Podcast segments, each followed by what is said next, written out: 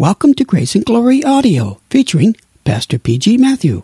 Today, Pastor Matthew preaches a special New Year's message entitled Revival and Resolution. Preach January the 4th, 2015. revival and resolution. Those who are not revived, made alive by the Spirit of the living God, cannot resolve anything. Resolution to practice the confession Jesus is Lord. To practice that confession daily and in all situations until death. So when we baptize people, we tell them, be faithful till death. Faithful to Jesus Christ, faithful to His Word. To live a godly life till death, and He'll give you a crown of life. Today is the first Lord's Day of the year 2015. Some of us will die this year and will not see the next year. Our times are in His hand. So make certain your calling and election. What is the purpose of our existence? To repent and believe on the Lord Jesus Christ and serve Him all of life.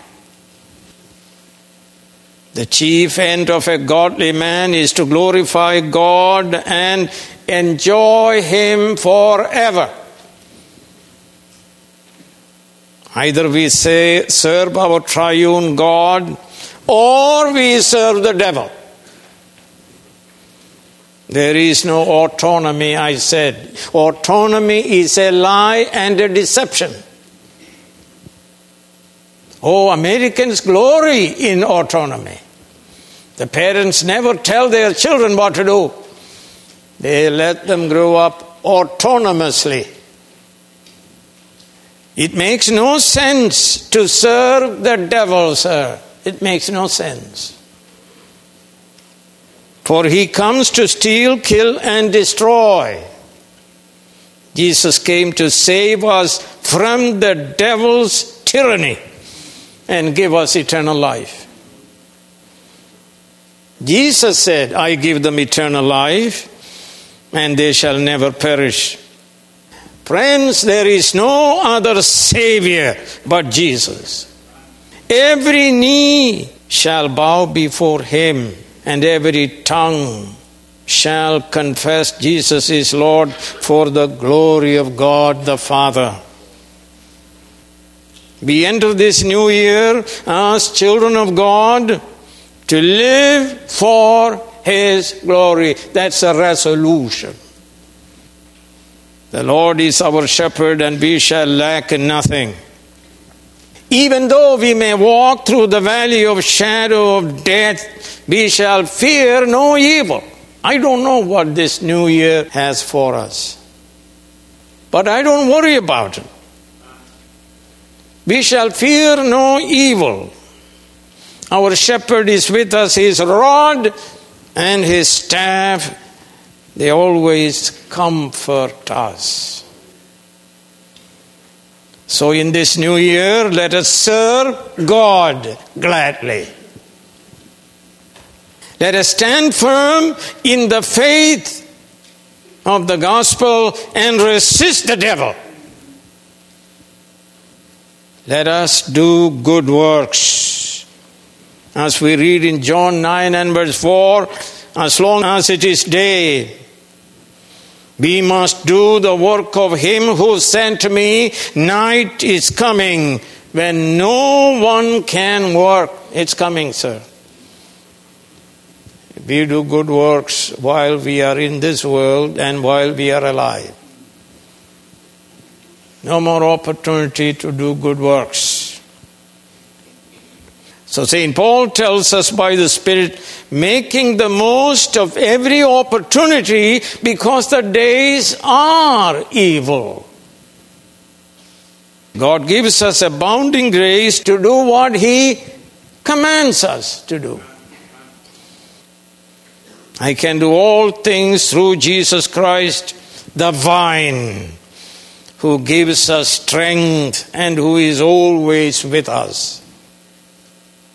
So let us consider the lives of certain Old Testament saints who, in the power of God, resisted the devil's temptation and resolutely obeyed their God.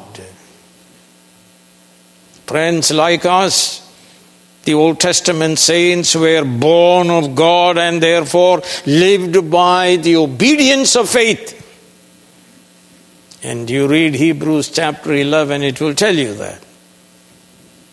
They were a remnant who were faithful to God's covenant, faithful in the power of the Holy Spirit, faithful all of their lives, not intermittently, not once in a while.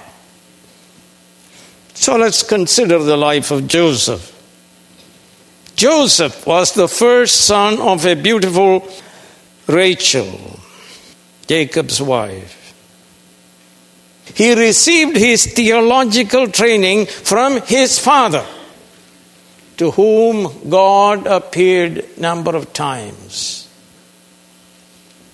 He was an obedient son, and God himself spoke to him through dreams. At age 17, his father sent him on a mission to inquire the welfare of his ten brothers who were shepherds. His brothers hated him and planned to kill him. They threw him into a pit, but I guarantee God was with him in the pit.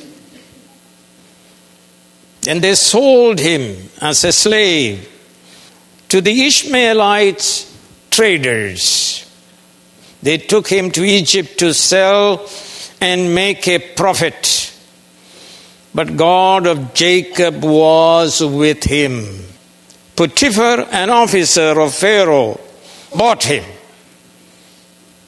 He worked as a slave in Potiphar's house he worked hard with his whole heart as to the Lord. The Lord was with him. God blessed him and gave him success in everything he did. That must be true of God's people. You must work hard and you must be promoted wherever you are working. Especially if you say you are a Christian. He promoted him several times because he realized that the God of Joseph was blessing Potiphar for Joseph's sake. Finally, he became the chief operating officer of Potiphar household in about less than 10 years.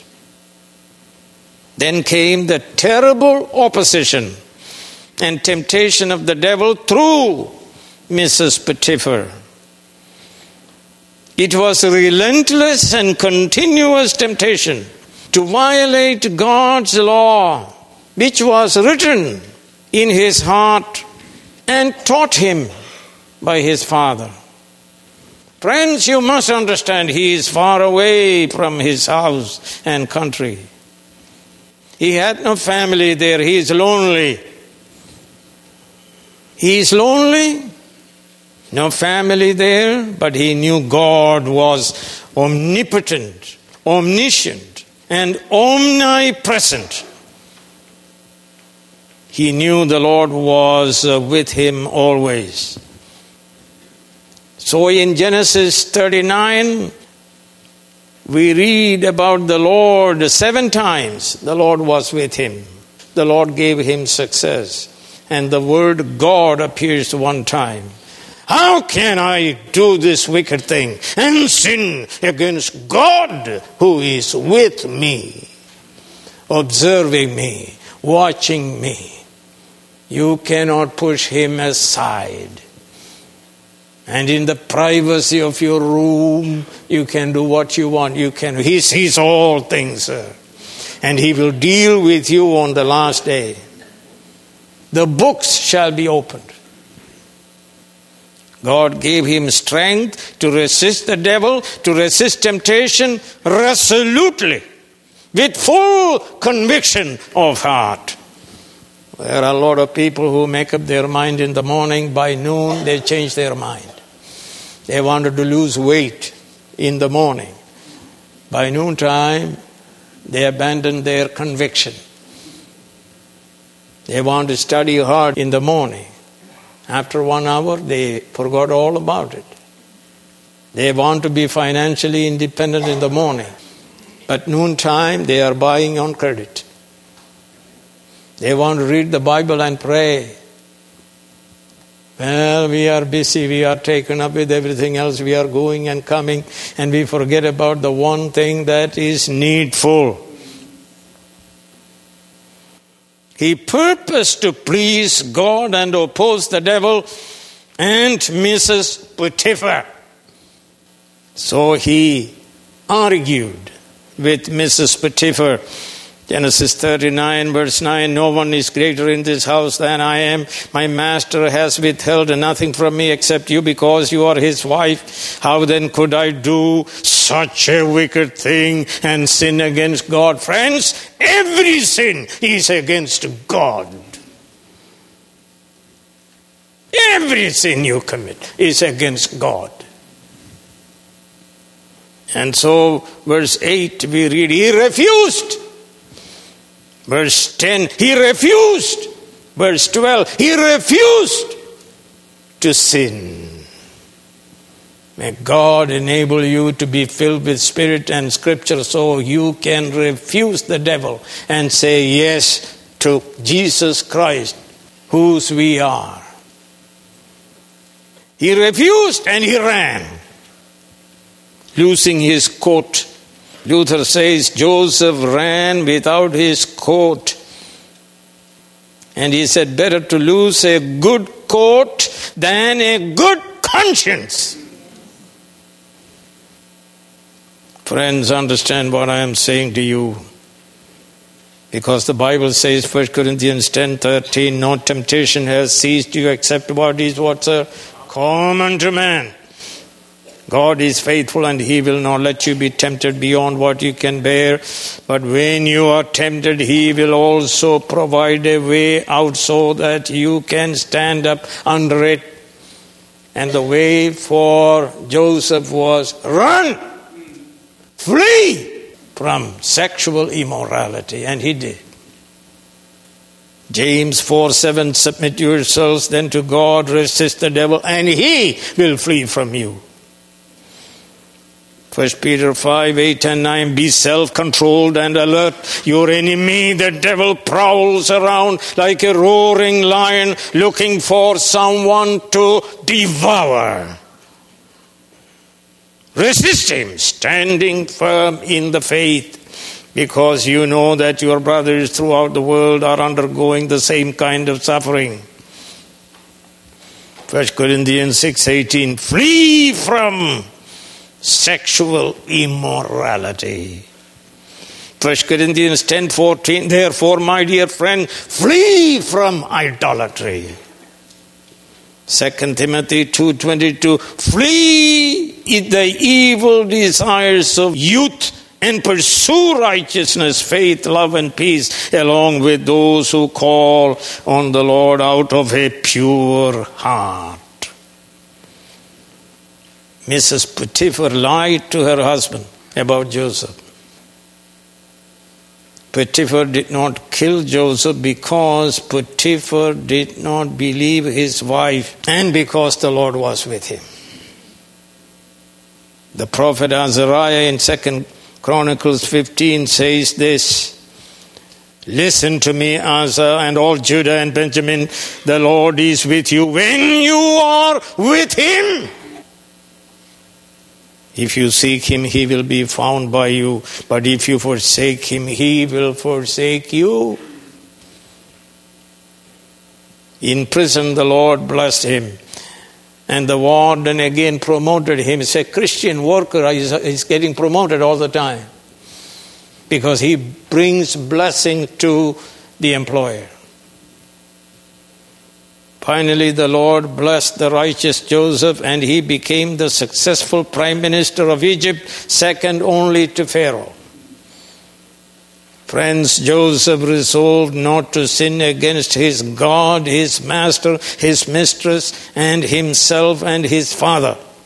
Sin is against God and against everybody else.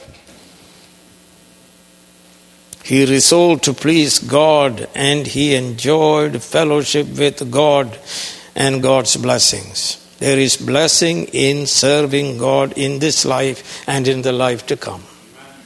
You study the life of Samson, he failed in his resolve twice and he died.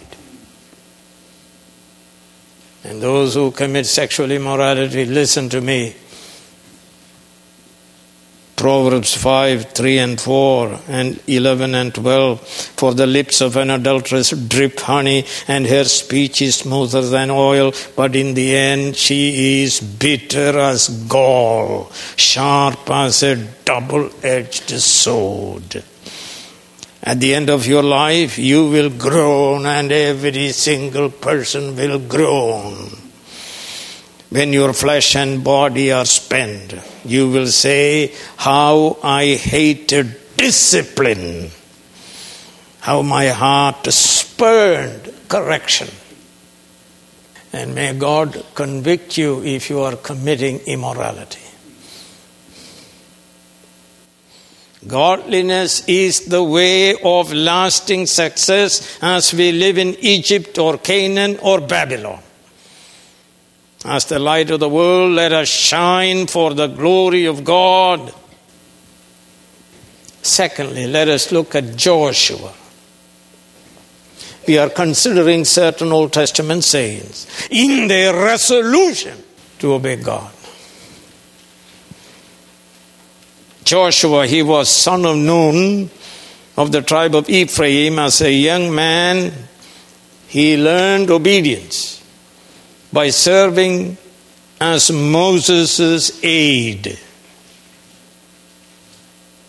Moses appointed him as captain of Israel's army to fight against the Amalekites because he, Joshua, was a man of discipline to do that great job. He was chosen as one of the 12 spies, and he brought a good report along with Caleb. God killed the 10 spies who brought a bad report. We are told in the sacred scriptures Joshua, along with Caleb, had a different spirit. Holy Spirit, sir. Holy Spirit. They followed the Lord wholeheartedly. A double minded person is unstable in all his ways. There is no other ways to serve God than serve Him wholeheartedly. Joshua succeeded Moses as the leader of Israelites and he, led by God, defeated all kings of Canaan who fought against Israel. And his prayer, sun stood still, and I believe it. In the end, this old great warrior counseled the Israelites the only way to successful living. You go to old people who walked with God for a long time, they will tell you how to live.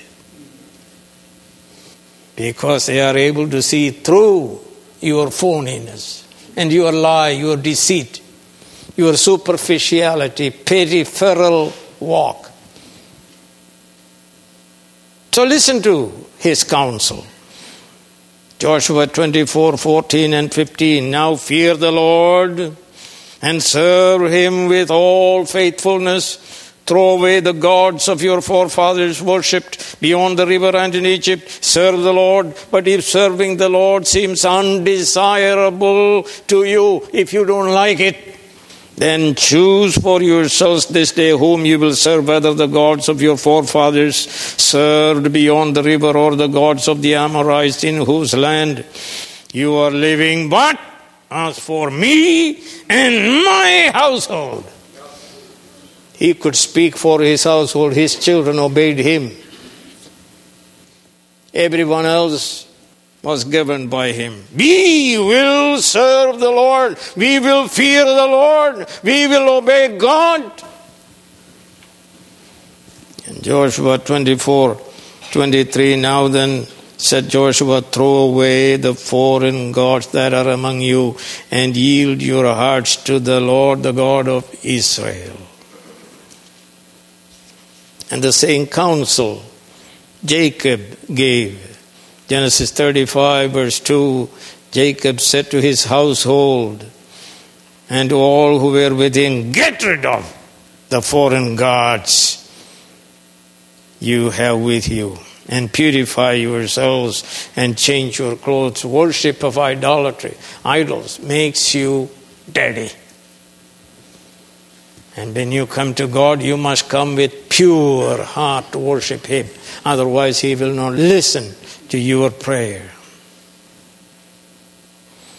So let's look at it. Throw away all idols as stinking garbage. Idols of Mesopotamia, Egypt, or Canaan. Idol worship is demon worship.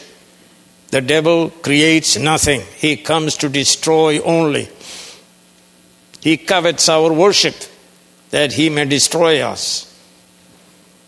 Idolatry, friends, kills individuals, families, and nations through pleasures of sin for a little season, and then eternal miseries forevermore. Second, serve the Lord alone. Exclusivism. Not both and philosophy. A double minded person is unstable in all his ways. Not the Lord and Baal. The Lord alone. Exclusive obedience to Jesus Christ. Jesus Christ alone saves, and therefore he alone must be served. Number three, all of life, sir, we serve Him. Persevere to the end. Paul finally spoke before his death I fought a good fight, I finished the race and kept the faith. And Jesus said from the cross, Tetelestai, it is finished. The work God gave him to do is done. Number four, he says, choose today. Not between true God and idols.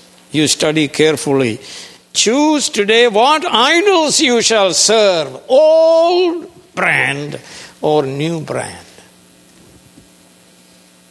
In other words, he is introducing them to what we call religious freedom. You enjoy religious freedom and go to hell. Because religious freedom has to do with what? Worship of idols. You want to worship the true and living God, you are commanded to do so. Because there is no other God. And finally, but for me and for my entire household, I challenge fathers to say that. Uh, you trust in Christ and He will help you to do the job. But for me and for my entire household, we will serve the Lord. That, he said, is my resolution. Serve the Lord, the Lord of creation, the Lord of providence, the Lord of redemption, the Lord who alone is King of kings and Lord of lords. And let's take a look at Daniel. Daniel means God is my judge. It's great to have the name Daniel. God is judging me. He will judge me. He knows all things about me. Therefore, I must do what is pleasing in His sight. He comes from a noble, godly family in Judea who participated in the revival of King Josiah's days. As a young boy, Nebuchadnezzar took him and others like the three Hebrew children to Babylon to be trained to serve the king in state service. But Daniel and others purposed to serve the Lord alone in captivity, not the gods of Babylon. But Daniel and others purpose to serve the Lord alone in captivity. So we read Daniel 1 verse 8. But Daniel resolved, purposed, determined not to defile himself with the royal food and wine, and he asked the chief official for permission not to defile himself this way. So he purposed, made up his mind not to defile himself by partaking king's food and wine, which were offered to idols of Babylon. Daniel's God instructed him in the scriptures what to eat and how to prepare kosher food. You read Leviticus 11. And this law was not abrogated at that time. It is now abrogated. You can eat whatever you want. Babylonians lived all their lives in the service of their idols. And we are to live all our lives in the service of our one true and living God. So 1 Corinthians 10 verse 31 says, So whether you eat or drink or whatever you do, do it all for the glory of God. You have no authority to do anything that is not for the glory of God. So Daniel prayed and God showed him favor in the eyes of the officials. Daniel gave an attractive alternative plan. Give us for 10 days Daniel's diet vegetables and water. So please test your servants for 10 days. Give us nothing but vegetables to eat and water to drink. And God showed favor in the eyes of his officer and gave vegetable and water for 10 days and uh, after that, they looked healthier and better nourished than any of the men who ate the royal food. So the God took away their choice food and wine. Friends, God makes a way where there is no way that we may obey God only. He also enables us to suffer martyrdom that we may die in faith. That's why it is important you must make certain you have done that one thing needful to believe on the Lord Jesus Christ. Then in Daniel chapter 6, Daniel faced another temptation. King Darius decided to promote Daniel to rule all his vast kingdom, second only to him, like Joseph in Egypt. Without consulting Daniel, his enemies deceived the king to enact a law for a month all should pray only to the king, not to Daniel's God or any other God or man.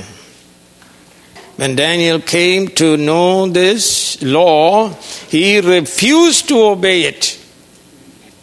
This meant Daniel would be thrown into the, to the hungry lions and be killed. As usual, he went home and prayed three times a day to the God of Jerusalem, the God of Abraham, Isaac, and Jacob. And we read in Psalm 55, verse 17 Evening, morning, and noon I cry out in distress, and he hears my voice. I'm sure he read that. He was praying to God to deliver him from death. Daniel 6 10 and 11. Now, when Daniel learned that the decree had been published, he went home to his upstairs room where the windows opened toward Jerusalem. Three times a day he got down on his knees and prayed, giving thanks to God just as he had done before. Then these men went up as a group and found Daniel praying, and he was praying for God's help to save him from the lions. Those who framed him out of envy reported Daniel's violation of law to the king. They threw Daniel into the den of hungry lions.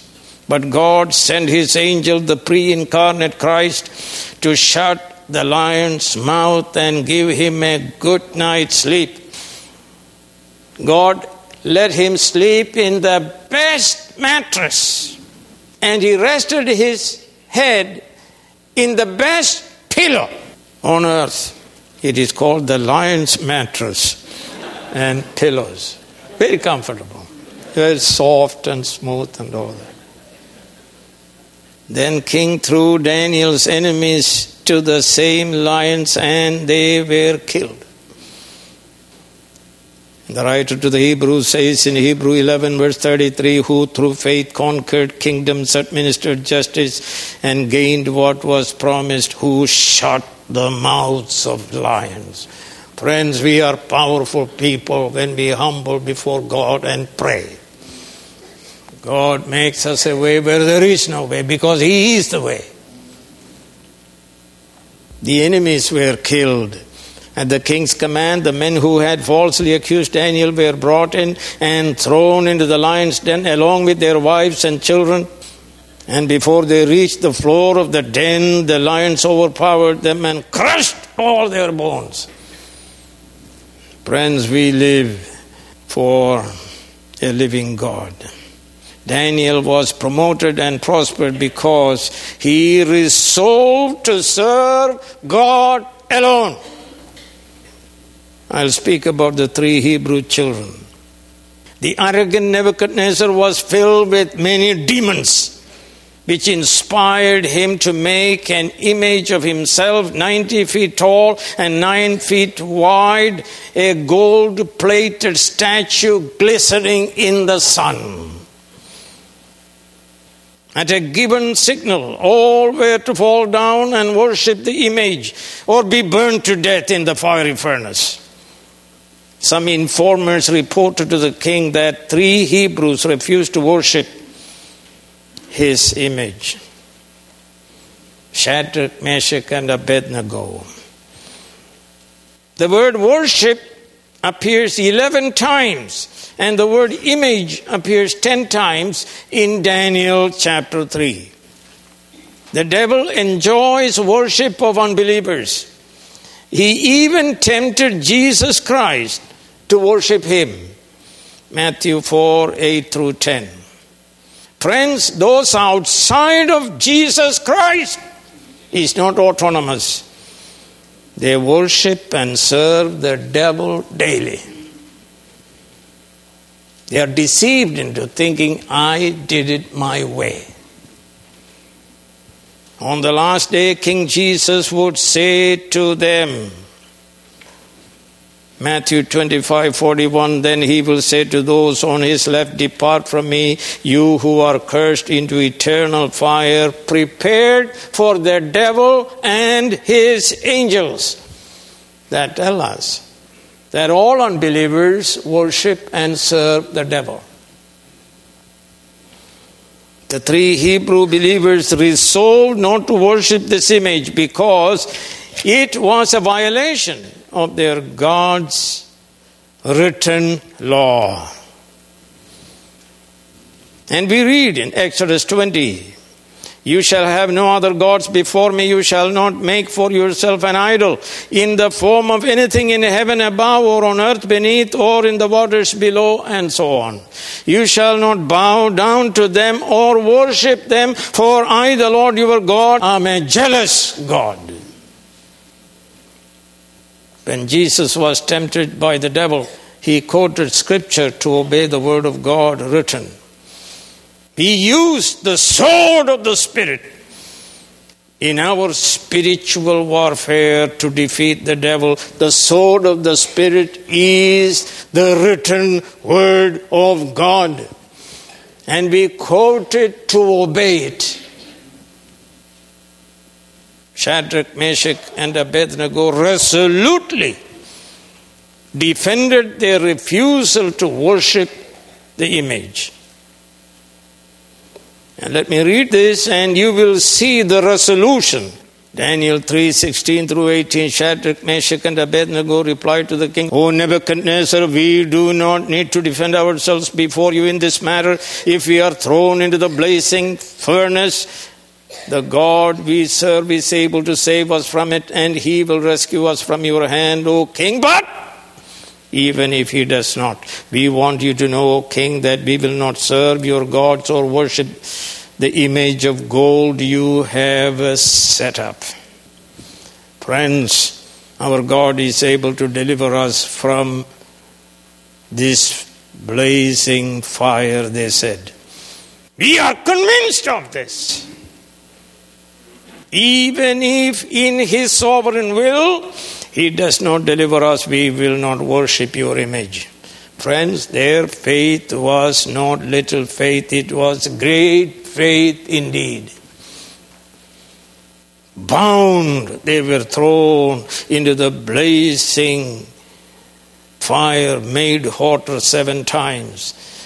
But God sent a divine being, the pre incarnate Christ, to save them from fire. Their bonds were loosed, their hair and garments and bodies were unhurt. Well, let me tell you, sir, Isaiah 43. But now this is what the Lord says He who created you, O Jacob, he who formed you, O Israel, fear not, for I have redeemed you. I have summoned you by name. You are mine. When you pass through the waters, I'll be with you. And when you pass through the rivers, they will not sweep over you. When you walk through the fire, you will not be burned. The flames will not set you ablaze. For I am the Lord your God, the Holy One of Israel, your Savior. Thank God we have a Savior. And we read in Hebrews 11:34 by faith in God they quenched the fury of the flames. Nebuchadnezzar claimed he was God and his kingdom was forever. No! Jesus is the eternal King and his kingdom is forever. He alone possesses all authority in heaven and on earth, nobody else. Friends, state has no right to impose idolatry upon God's people. Remember what Peter said in Acts 4?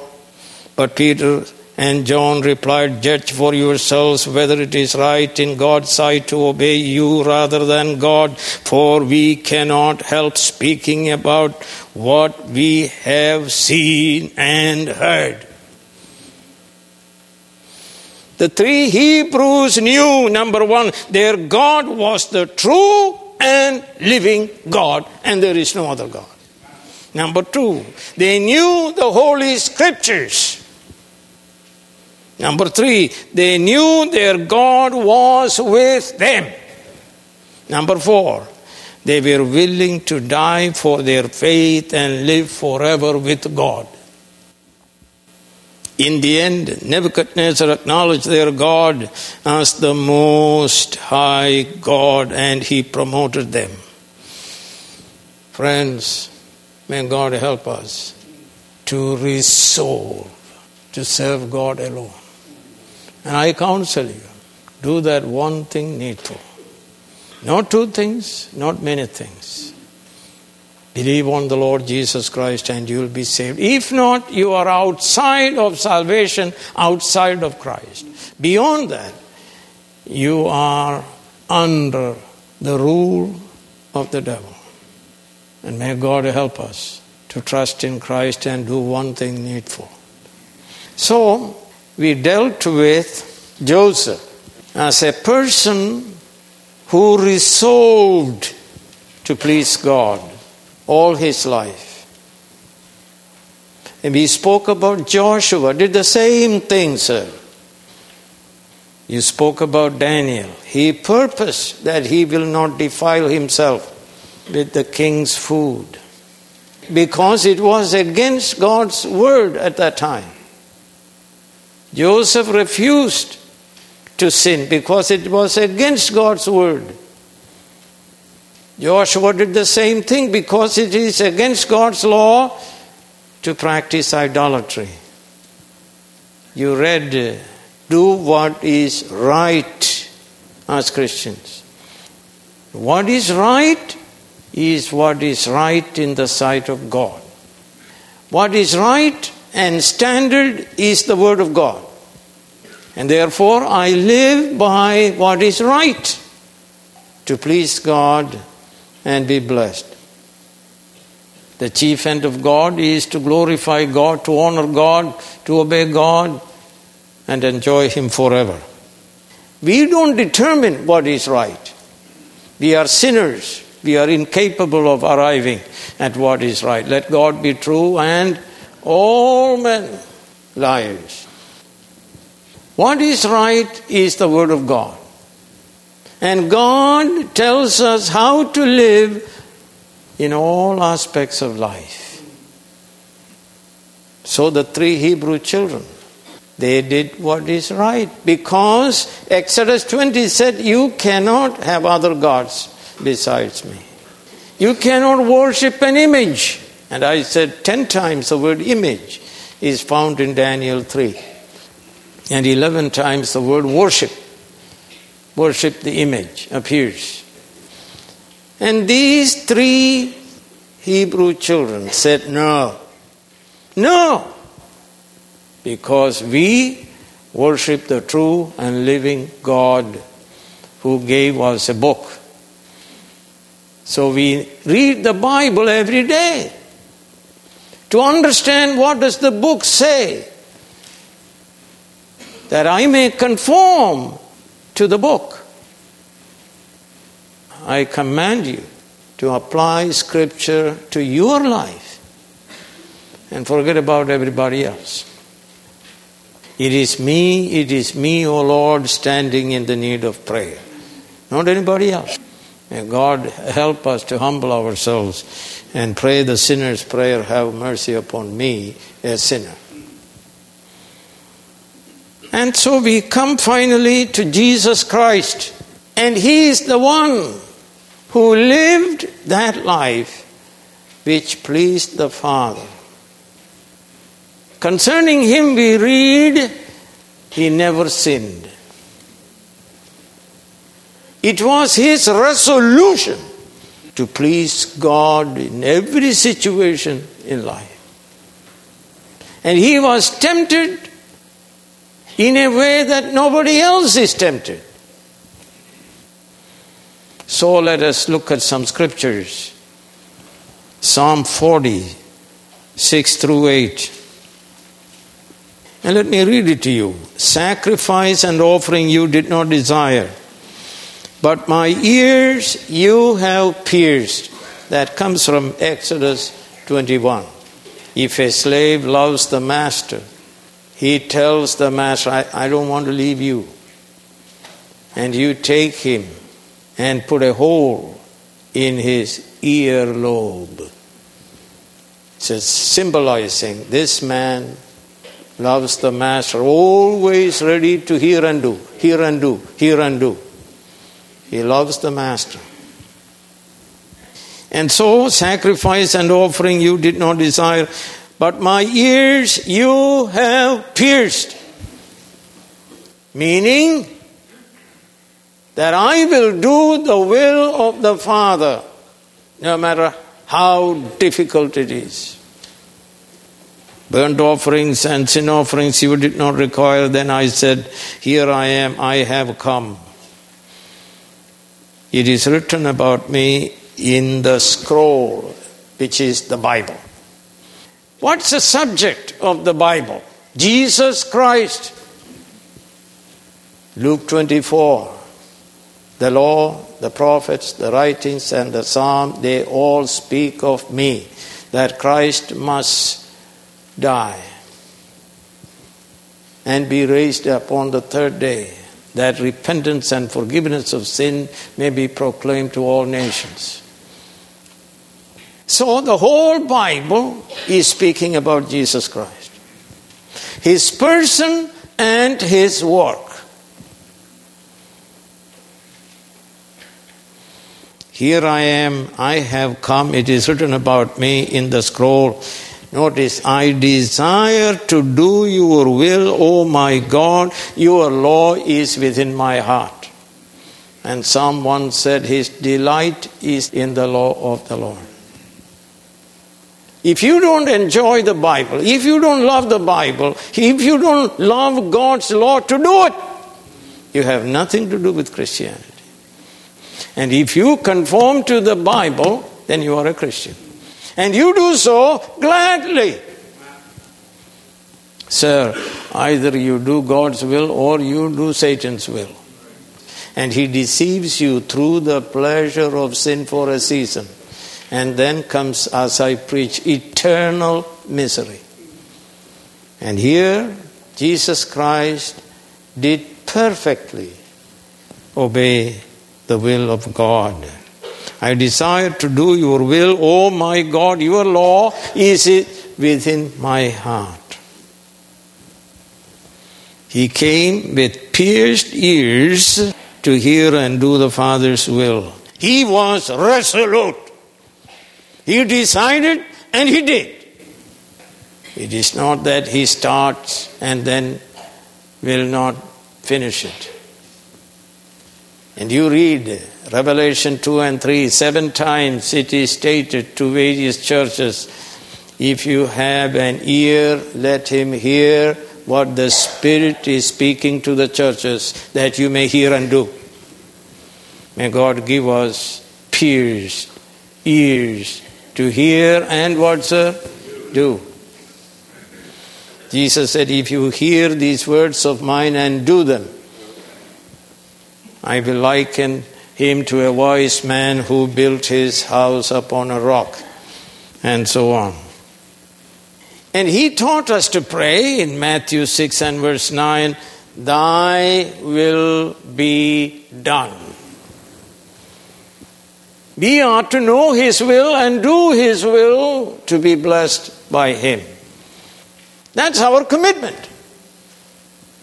Instead, you read in Genesis 3, Eve listened to the devil and he said, You shall not surely die.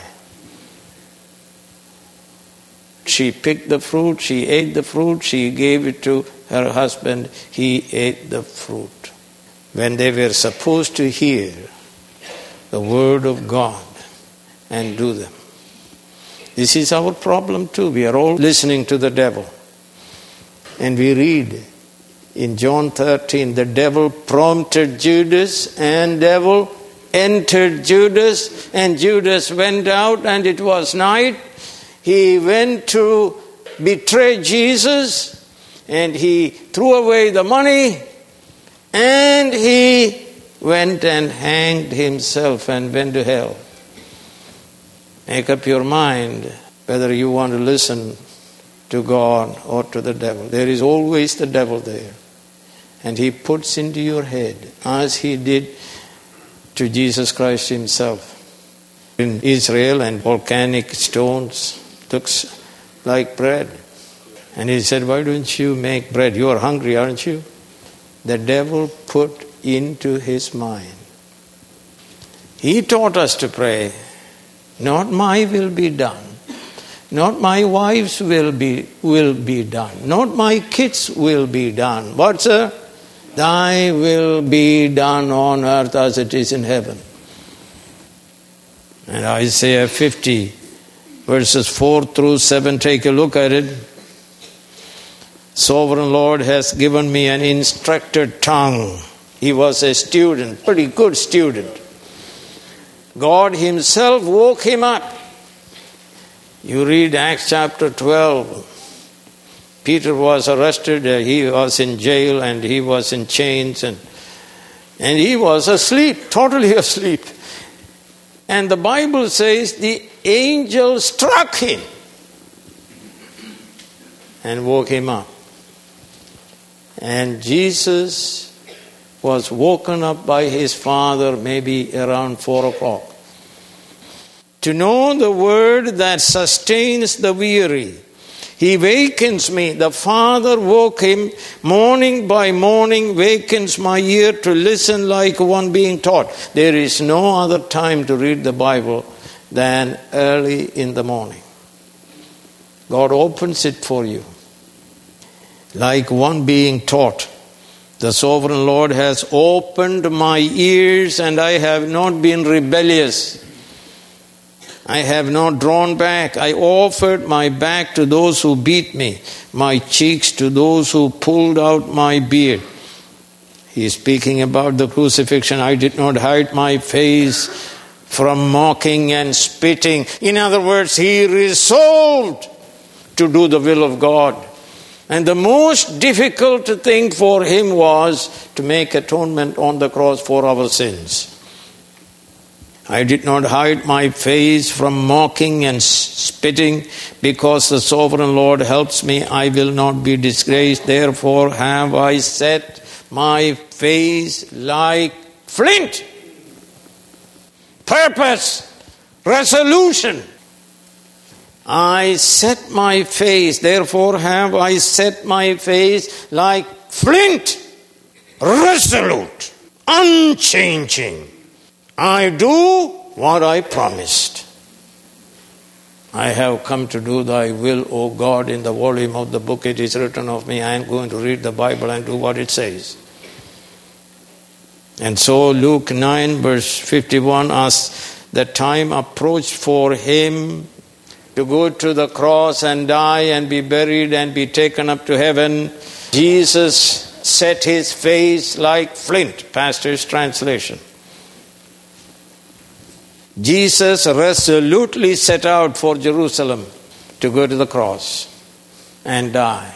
And because of that, we are saved. Luke 9, verse 62 Jesus replied, No one who puts his hand to the plow and looks back is fit for service in the kingdom of God. We all must be resolute, be purpose. We must set our face like flint. There are people who live without any purpose, going and coming and wandering, going in circles. And I say to young people, and some people are turning to God, get counsel and have some purpose in life. You have to have purpose. And you can talk all about revival, but you must have also resolution. You must have purposing. What are you going to do with your life? Get counsel. We have a, a very educated church, and they will help you so that you can go someplace in life. Purpose. But first, love God with all your heart, mind, soul, and strength. Jesus himself was tempted by the devil.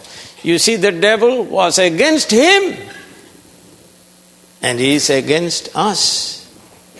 Don't be surprised when the devil puts thoughts in the mind. Thank God, God also puts thoughts in the mind. As many as are being led by the Spirit, they are the sons of God, children of God. But we need to discern which thought comes from whom. If it has anything to do with sin, it comes from the devil and you say no. So the devil said, Why don't you? You are hungry, aren't you? You've been fasting without eating or drinking, and now it is finished and you are hungry.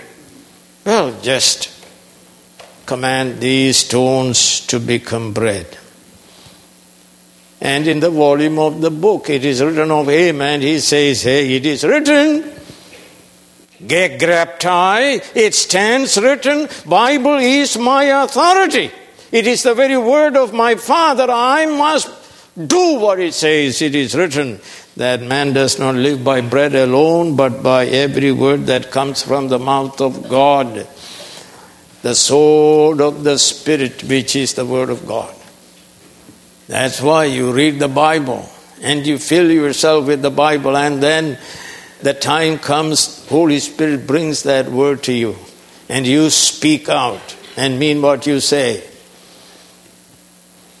And look at Luke chapter 24, 46 and 47. He told them, This is what is written. His mind is always in the book. In the scroll, it is written of me. This is what is written about me in its essence. What is it?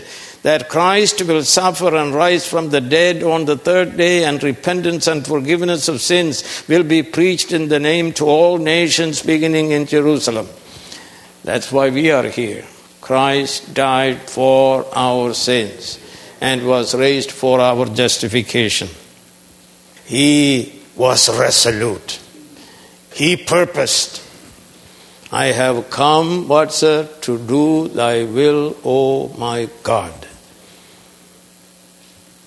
John 8 and verse 29 The one who sent me is with me. He has not left me alone for what, sir? I always do what pleases him. That is written for us. You see, when you obey God, you have communion with God and you have confidence. That's why Jesus said uh, the disciples left him and he said, Why don't you go too? Hey, come on, you go too. But my Father is with me. Why? I do His will.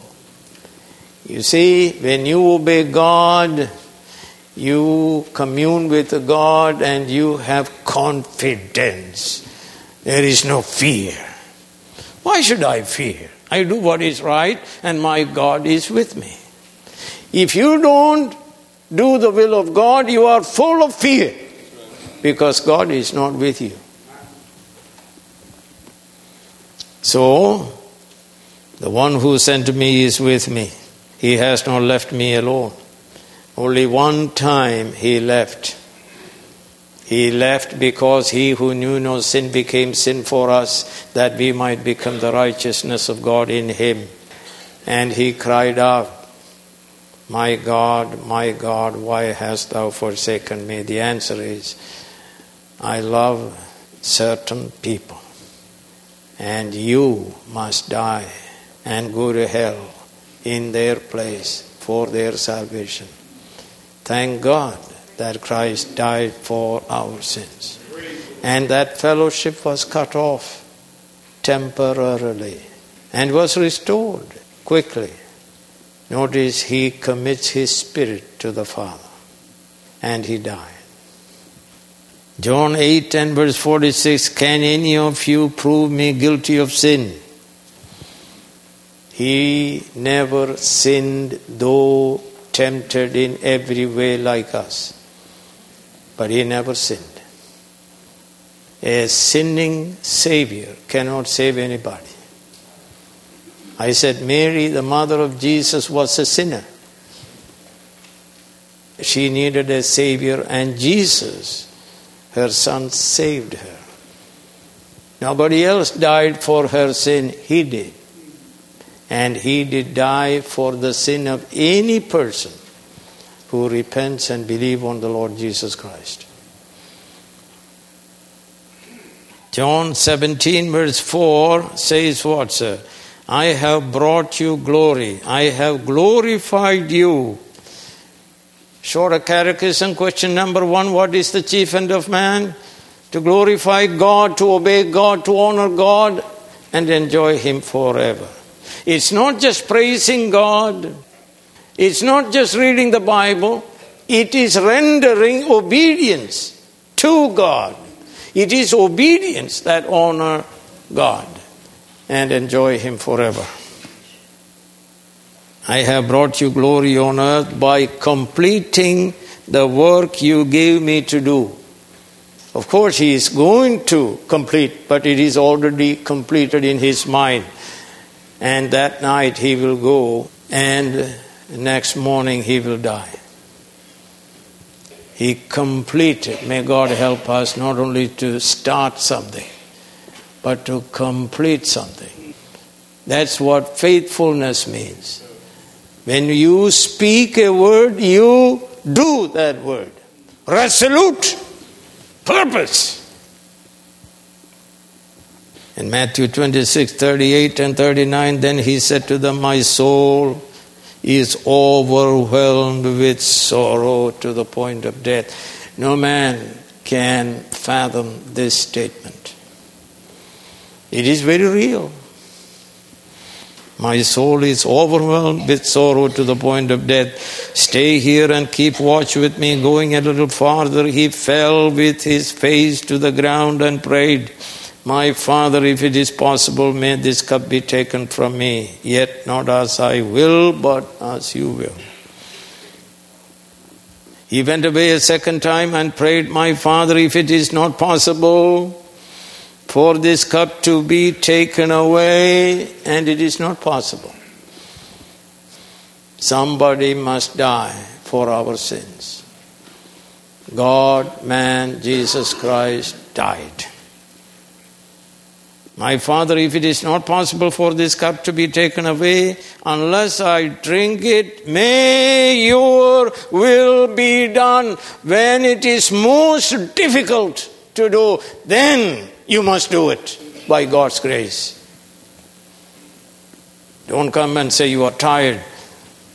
When you are very tired, you say, I will arise and go and do what God wants me to do. Overwhelmed with sorrow. And he prays, if possible, remove it. God said, What? No. And verse 46 of chapter 26 he finally resolved everything. He says, What? Rise, let us go. Go where? To the cross. He set his face like flint and went to the cross and was crucified.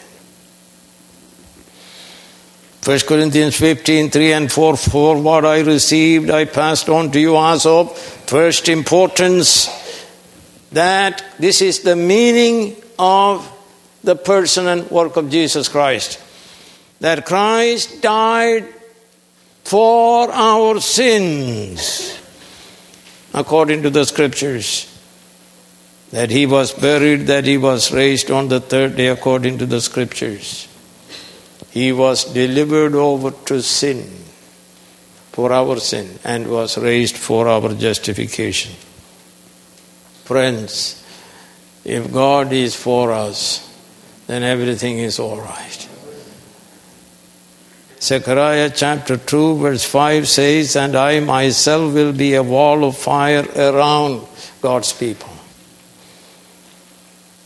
Declares the Lord, and I will be its glory within. Well, if that is true, why should we worry about anything? Whether life or death. To me, to live is Christ, and what, sir? To die is profit. Because God is a wall of fire around the church. And if two or three are gathered together, there I am in the midst. I am its glory within. Praise God, sir. Don't fear anything. God is for us, God is with us. 2 Kings 6 16 through 17. Don't be afraid, the prophet answered, Those who are with us are more than those who are with them. You don't see that, but it is real, sir. God is invisible, God is spirit, God is with us, God is around us. We are in God and God is in us. We are never alone, sir. And Elijah prayed, O Lord, open his eyes to see, uh, so he may see. Then the Lord opened the servant's eyes, and he looked and saw the hills full of horses and chariots of fire all around Elisha. Yeah, that's what happens to us. All around us, God has wall of fire, our protection and our glory within God to receive our worship and to direct us and tell us which way to go. The hills full of horses and chariots of fire, all around Elisha to protect Elisha, the man of God, the church of Jesus Christ. God is committed to you the greatest thing God has ever done is to build the church. The most beautiful and most precious. God gave the price of the death of His own Son to save us. We are so dear to the heart of God. And John says in 1 John 4, verse 4, You, dear children, are from God and have overcome them, all the enemies. Because the one who is in you, not only around us, not only glory within, one who is in you is greater than the one who is in the world. Who is in the world? The whole world is under the control of the evil one. All nations controlled by the evil one. So, friends, the he who is in you is greater than he who is in the world. And this God is committed to your salvation. He paid the highest possible price to save us. He spared Isaac, but he did not spare his own son, but gave him up for us all. Heavenly Father, we praise you and thank you God so loved the world. Christ loved the church and gave himself for her to make her glorious, make her radiant, make her to be the most beautiful thing God has ever created. And so we praise you and thank you for the church of Jesus Christ. Lord, you came to our hell to bring us to heaven. And the truth is, we are seated even now with Christ in heavenly places. In Jesus' name we pray, Amen.